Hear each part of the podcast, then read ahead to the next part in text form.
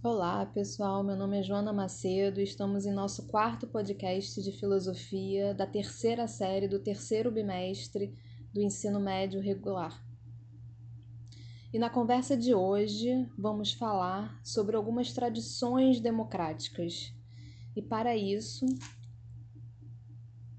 vamos conversar sobre um dos filósofos que se chama Norberto Bobbio.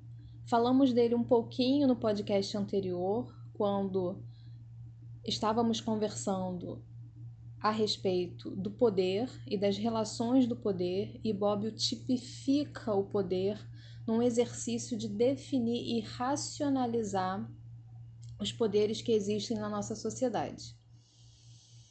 Na conversa de hoje, que teremos a partir desse momento, nós vamos falar sobre algumas tradições democráticas. Ao longo desses podcasts, estamos entendendo algumas noções filosóficas, de algumas ideias, de alguns conceitos. E a conversa de hoje não vai ser diferente. Continuaremos nesse mesmo ritmo de reflexão, mas dessa vez tentando entender as tradições democráticas, as discussões sobre democracia que existem. Para começar, nós vamos falar sobre a tradição clássica. A tradição clássica é atribuída a uma reflexão de Aristóteles sobre as três formas de poder.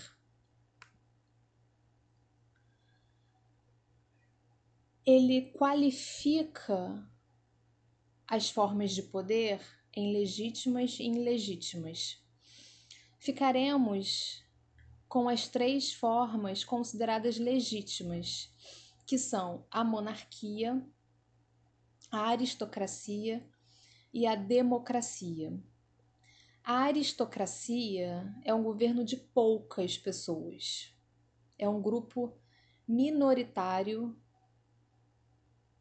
que tem uma posição de poder na sociedade. A monarquia ela é um governo de um só.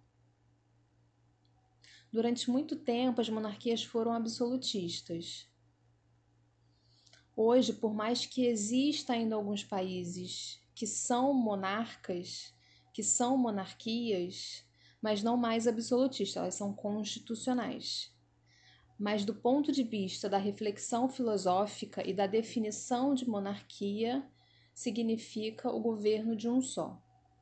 E democracia, como vimos também alguns podcasts atrás, democracia é o governo de muitos. Mais especialmente pela origem da palavra, significa o governo do povo, que é o governo da maioria, é o exercício do poder e de decisão da maioria das pessoas que compõem uma organização social. Uma outra tradição importante que a filosofia tem em vista é a tradição medieval, que tem origem romana. A discussão da democracia na Idade Média surge num contexto de disputa entre o império e o papado pe pela, desculpa, pela plenitude do poder. Questão esta que está na gênese da própria separação entre igreja e Estado, e que posteriormente vai ser defendida por pensadores do iluminismo. Mas o que é mais importante é que essa tradição medieval é apoiada na soberania popular, na base da qual há uma contraposição de uma concepção ascendente a uma concepção descendente de soberania conforme o poder supremo deriva do povo e se torna representativo, ou deriva do príncipe e se transmite pela delegação do superior para o inferior. Portanto, existe uma relação entre o poder espiritual e o poder temporal dentro da tradição medieval, de acordo com Bob. A última tradição é a tradição moderna, conhecida como a teoria vinda das reflexões de Maquiavel. Maquiavel foi um dos filósofos, um dos pensadores que articulou as ideias e definições de um governo político, tentando diferenciar este governo político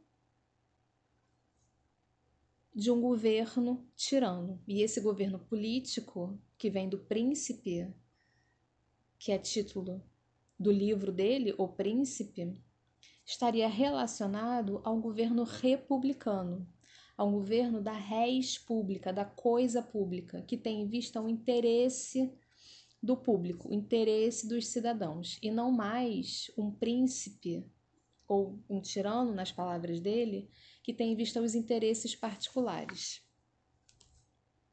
A democracia, portanto, dentro da teoria moderna, seria uma forma de república.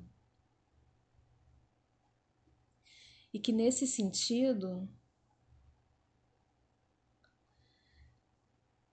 a república marca, a república e a democracia marcam esse Estado moderno. Ao longo do tempo, os estados possuem a sua forma de se organizar. No entanto, dentro dessa perspectiva das tradições democráticas